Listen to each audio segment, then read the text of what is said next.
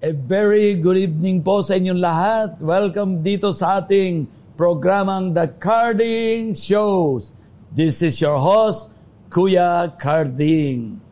Dito po kayo makakapanood ng mga kwento mula sa mga guests ng kanilang personal testimony at music, gospel, and life. Matututo tayong lahat mula sa experiences ng ating mga guests, lalo ng ng inyong lingkod.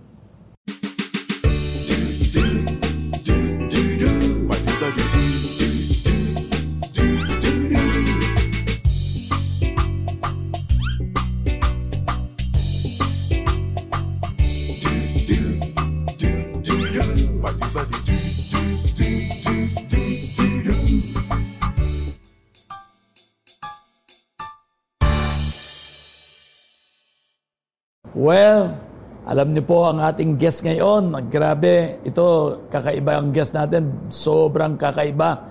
Kaya nga po dito sa Carding Show, grabe ang excitement namin every episode. Grabe ang excitement at grabe ang mga testimony. Ang guest natin for today is uh, Head of Christian Mission for Christ Incorporated. At syempre, siya din ang overall chieftain ng Ilonggot, Bugkalot People Council for Peace and Development Incorporated. Oh, grabe. At syempre, siya rin po ang uh, without much ado, atin na po silang tatawagin. Sila po ay mag-asawa. Uh, sino ba ang una natin tatawagin? Siyempre, ang ating uh, chieftain, ang ating bishop, John Kaanawan, and Bishop pa. LV E. Kamusta na po kayo, uh, Bishop and uh, LV Kaanawan? O Pastora Kaanawan?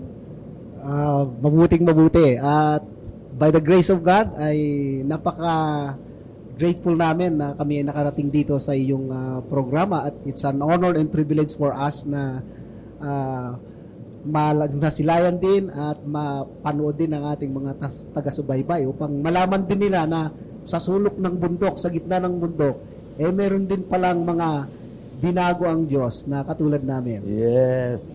Ay, kamusta na kayo, Bishop pa, LV? Mabuting mabuti po, Bishop Carding. Yes, ang dami Thank po you. nanonood sa inyo at uh, buong mundo yan, naka-worldwide yan. So, kailangan po, batiin mo rin sila. Uh, binabati po namin ang lahat ng uh, taga-subaybay ng uh, programang ito ng ating Bishop Carding Show. At uh, we are so grateful po na kami ay naimbitahan.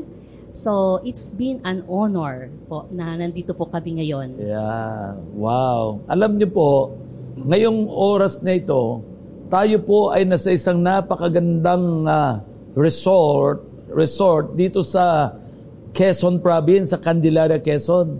Ito po yung Quezon Premier Hotel. Eh, tawag din nila dito, eh, Villa Elizabeth. At uh, siyempre, napakaganda po ng, uh, ng mga view dito, hotel, restaurant, ang sarap ng kanilang Korean na uh, uh, samyapsol. At ang lamig at ang napakasarap. Tama lang ang lamig ng swimming pool nila. At bakit ko po nasabi yun? At uh, sino po bang may-ari niyan? Ang may-ari po ay si Bukal Betio, ang, ang uh, board member ng 2nd District ng Quezon Province. At siyempre, ang asawa po ni uh, Bukal Betio ay ang inyo pong lingkod, si Kuya Carding. Well, uh, kaya ko po nasabi din yon dahil ang ating pong bisita ngayon ay galing pa po sa North, Northern Province, sa Nueva Vizcaya. At hindi lang po siya basta uh, isang ordinaryong bishop o isang basta na lang na pastor.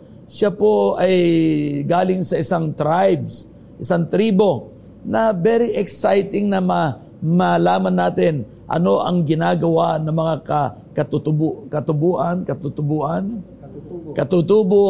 Alam mo, itong mga katutubo na ito, ay nako, ang yayaman po nila kasi po, katutubo nila ng katutubo ay dumami na po ang kanilang pera.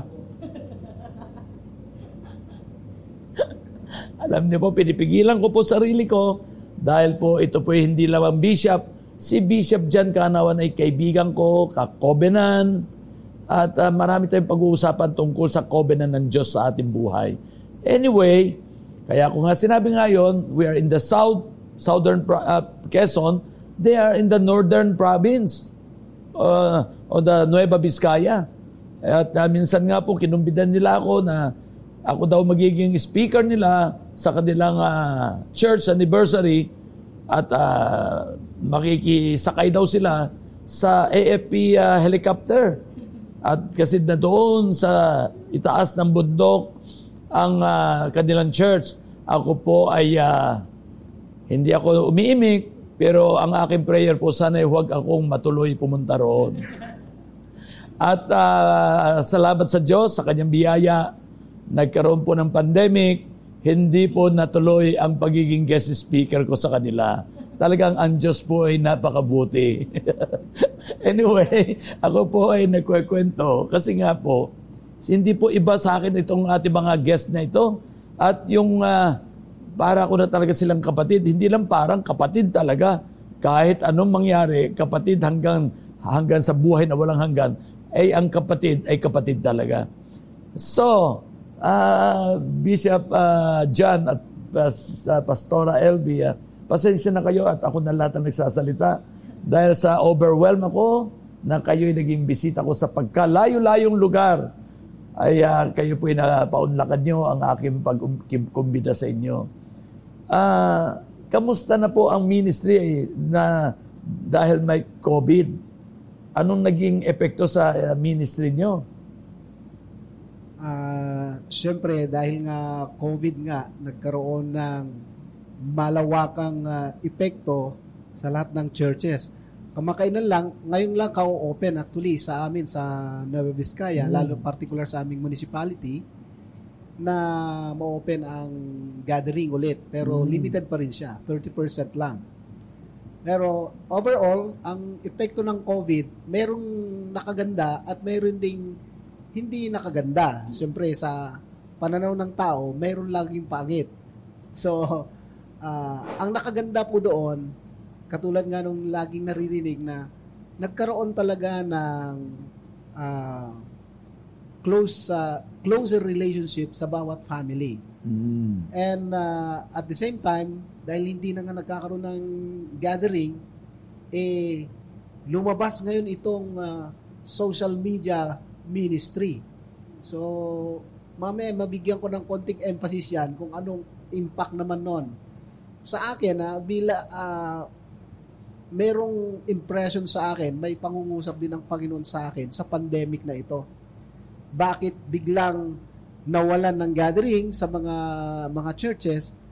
Ang message ni Lord sa akin, anak, uh, mayroon akong paraan, binigay sa akin ng Lord yung salita niyang muli na ang aking paraan hindi niyo paraan, ang aking kaisipan hindi niyo kaisipan. Mm. So, ngayon biglang dumating sa akin na ang gusto ni Lord ay magkaroon ng personalan at mas malapitang komunikasyon ang individual na mananampalataya sa Kanya. Kasi ay nakita ko, marahil ang ilan sa mga members o marami sa mga members ay dependent na sila na pinapakain ng kanilang pastor. Na hindi na sila natuto na kumain sa sarili nila na ang Diyos na lang ang nagpapakain sa kanila. So yun yung uh, mm. dating sa akin ng epekto ng pandemic na positive naman mm. para sa akin. Well, eh, kayo po Pastora, anong masasabi niyo po? Uh, the epekto ng uh, uh, ng min, ng uh, ng pandemic sa ministry niyo? At uh, uh, ano ba ang inyong ginagawa ngayon?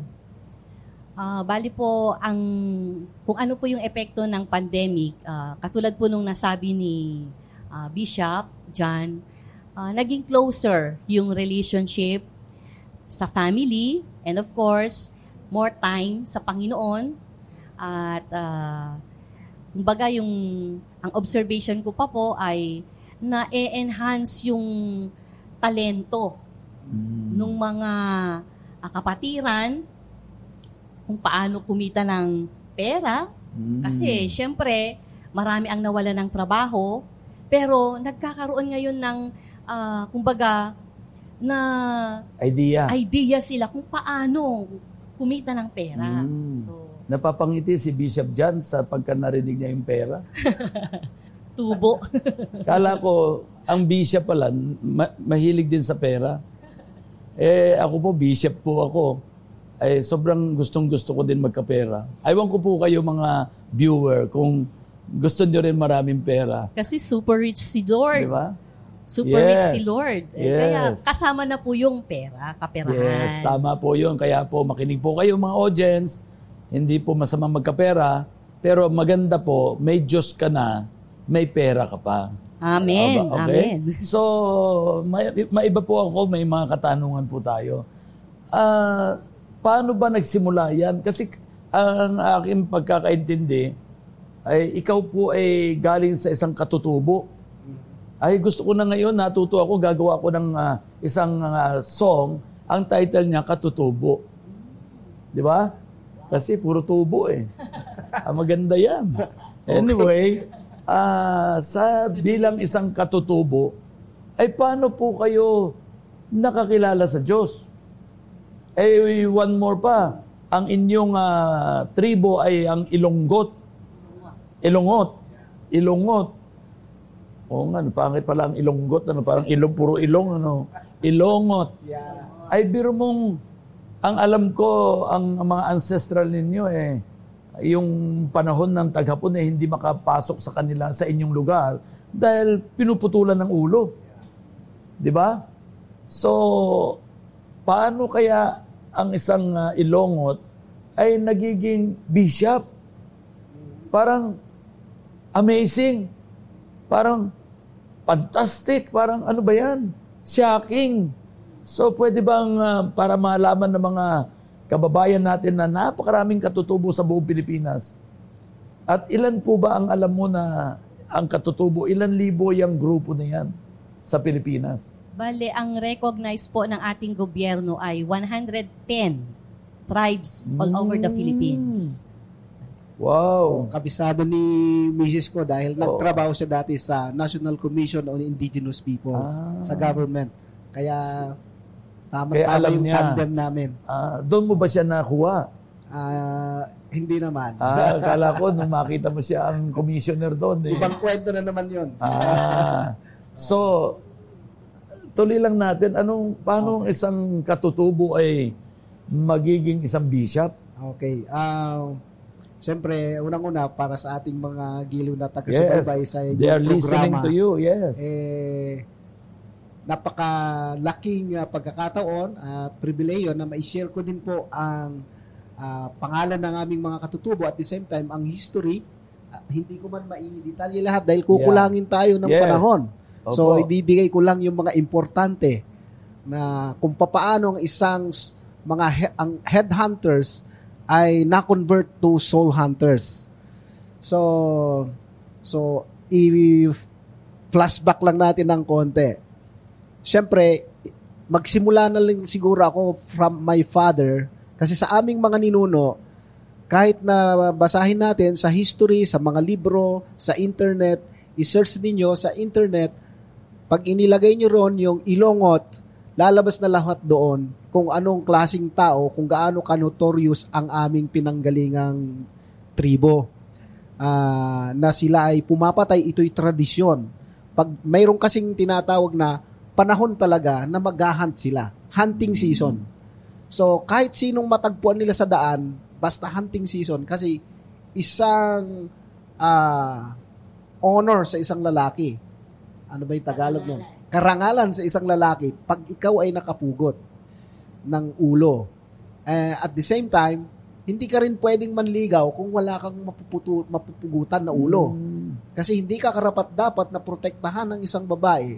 Ang tawag namin sa salita namin dyan ay dapzang. Ibig sabihin, wala kang silbing lalaki kung wala kang napupugutan. You need to prove yourself that you are really a man. So, ang completeness ng manhood ay yung makapugot ka ng ulo. So, kapag nakapugot ka ng ulo, pag binata ka, nakapugot ka ng ulo, pag naglalakad ka sa community, ay grabing tingala ng tao sa'yo. At ang mga babae ay talaga namang they are dreaming for that man na iyon ang kanilang mapangasawa. Ako naman ay may nakita lang akong konting joke. Joke na sasabihin ko kasi nakakatakot yan eh. Ay pugutan ng ulo eh. ay kung siguro ako'y kasama nyo sa tribo nyo, ang baka pu- pugutan ko ng ulo yung karibal ko. Pwede ba yon? Pwede. kasi kung nung unang panahon yan, may karugtong na joke kasi yan eh. Oo. Okay lang ba? Okay lang. Oh. Alam niyo yung sa Olongapo? Di ba meron sa rotonda, may ulo doon? Ulo ng apo ang ibig sabihin noon. Ang Olongapo, nagsimula yun sa salitang ulo ng apo. Oo. Yun yung origin noon. Yung ulo doon, ilungot ang pumugot doon. Ah. Kaya nilagay doon. Oh, hindi ko ga, hindi ko alam kung gaano katotoo yun pero parang ano lang, hindi ko alam Ayos kung ah. joke yun o ano. Ah, gusto na namin tapusin ang programang ito. Ah, hindi po at ah, hindi po ito horror movie. Ito po yung The Carding Show. Kaya nga exciting talaga sa mga first time tayo makakarinig ng mga ah, katutubo na naging bishop, naging kristyano, nagdala ng libon-libong kaluluwa para sa Diyos. Mula sa isang headhunter, naging soul hunter. Grabe talaga, palakpakan talaga natin ito. Grabe talaga. So, Tutuloy ko na. well, at tutuloy pa, baka maubusan tayo ng pa- oras. Hindi pa natapos Ah, yung ta- sige, eh. shortcut na lang O, kumbaga, natin. nakalahati lang Okay. natin yun. Shortcut na yun, pero Okay. kalahati pa lang yun. Okay. Eh. O. No, And then, nung dumating ang Kristyanismo sa amin, mayroong missionary na dumating lumapag sa amin na iniwan doon in the name of Gary Garzain. Siya yung missionary na, di- na sa part ng Sa Aurora. part ng Aurora po Part yun. ng Foreigner. Aurora. Oo. Hindi naman foreigner siya. Bisaya siya na nakapag-asawa Hmm. ng Kapampangan. Then siya yung napunta doon na missionary. And then nung mag mag-protocol siya sa munisipyo ng Dipakulaw, sa liwasan ng Dipakulaw, ang sabi ng mayor sa kanya ay ah, Nueva Vizcaya yon. hindi, part ng Aurora Province. Aurora Province, Oo. yeah. Diba, sabi niya, ah, napag-isipan mo bang mabuti ang decision mo? Sabi, sabi nila sa kanya. Kasi lahat ng pumapasok dyan, kahit nga ang gobyerno, hindi mapasok yung teritoryo na yan.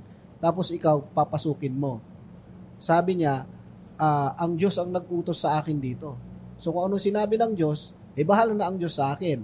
O kung mapilit ka, gagawa tayo ng waiver na walang pananagutan ang gobyerno sa iyo kung may mangyari sa iyo diyan. O sige, walang problema sa akin. Kasi yung faith niya, kasama niya ang Diyos. Pumirma siya, gumawa sila ng waiver. So sa madaling salita, siya yung ginamit ng Diyos na mapasok ang ng ebanghelyo ang aming lugar. Doon sa Dipakulaw, yung chieftain doon, nawin niya sa Panginoon. So issue shortcut ko na lang ano, hanggang sa unti-unti yung iba pang chieftain doon sa barangay namin, nawin na naman niya. Kapag ka chieftain ang nakuha mo, ay para mo na ring nakuha ang buong community.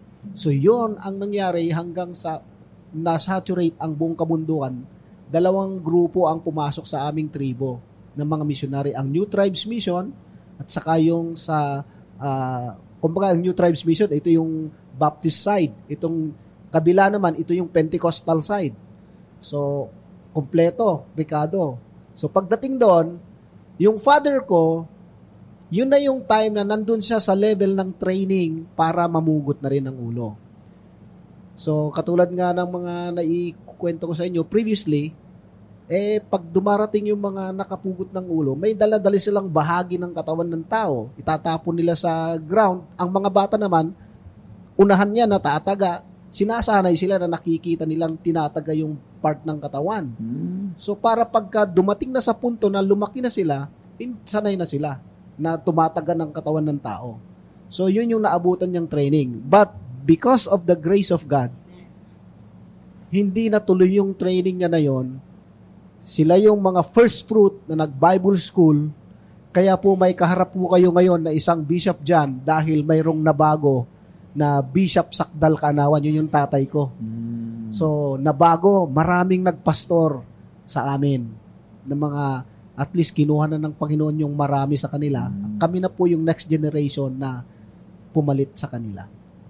Eh bakit po kayo, Bishop Jan, na sumunod sa yapak nila? Bakit hindi ka nalang bumalik ulit sa pamumugot? Eh, syempre po, ah, lumaki na po tayo na pinapakain ng Word of God. Laking Sunday School na rin po ako. Doon nung time na yon parang naging traditional na lang na attend ng Sunday school dahil kailangan eh. Stricto ang parents ko. so, minsan hihingi ako ng pang-offering para lang attend ako, mga ganon. So, sa madaling salita, marami nang naitanim na word ni Lord sa amin, na ipamulat na sa amin na yung mga gawa ng pamumugot, pamamatay ng tao, eh talagang masama at hindi ito ah, makakabuti sa amin. So, yun yung naging ah, epekto. Mm. So, grabe ano?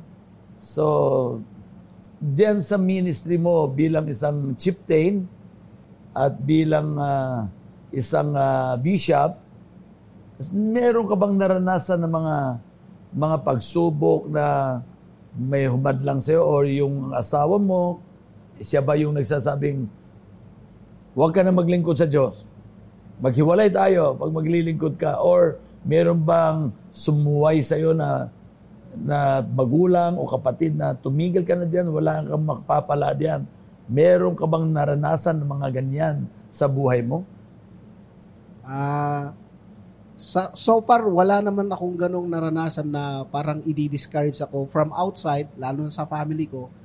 Pero, the other way, ako Yeah. actually, yung parang dumating ako sa punto na Ayaw parang mo na. gusto nang sumuko din. Sumuko na.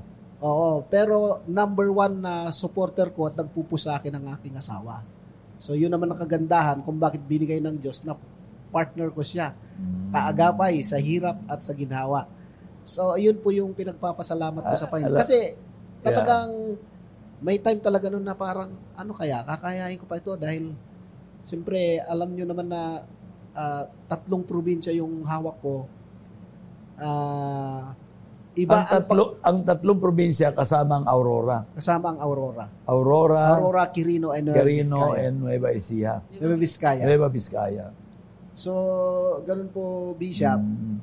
Kasi yung iba kasi, pag may joke na naman ito, parang itong ating usapan, may kunting joke eh.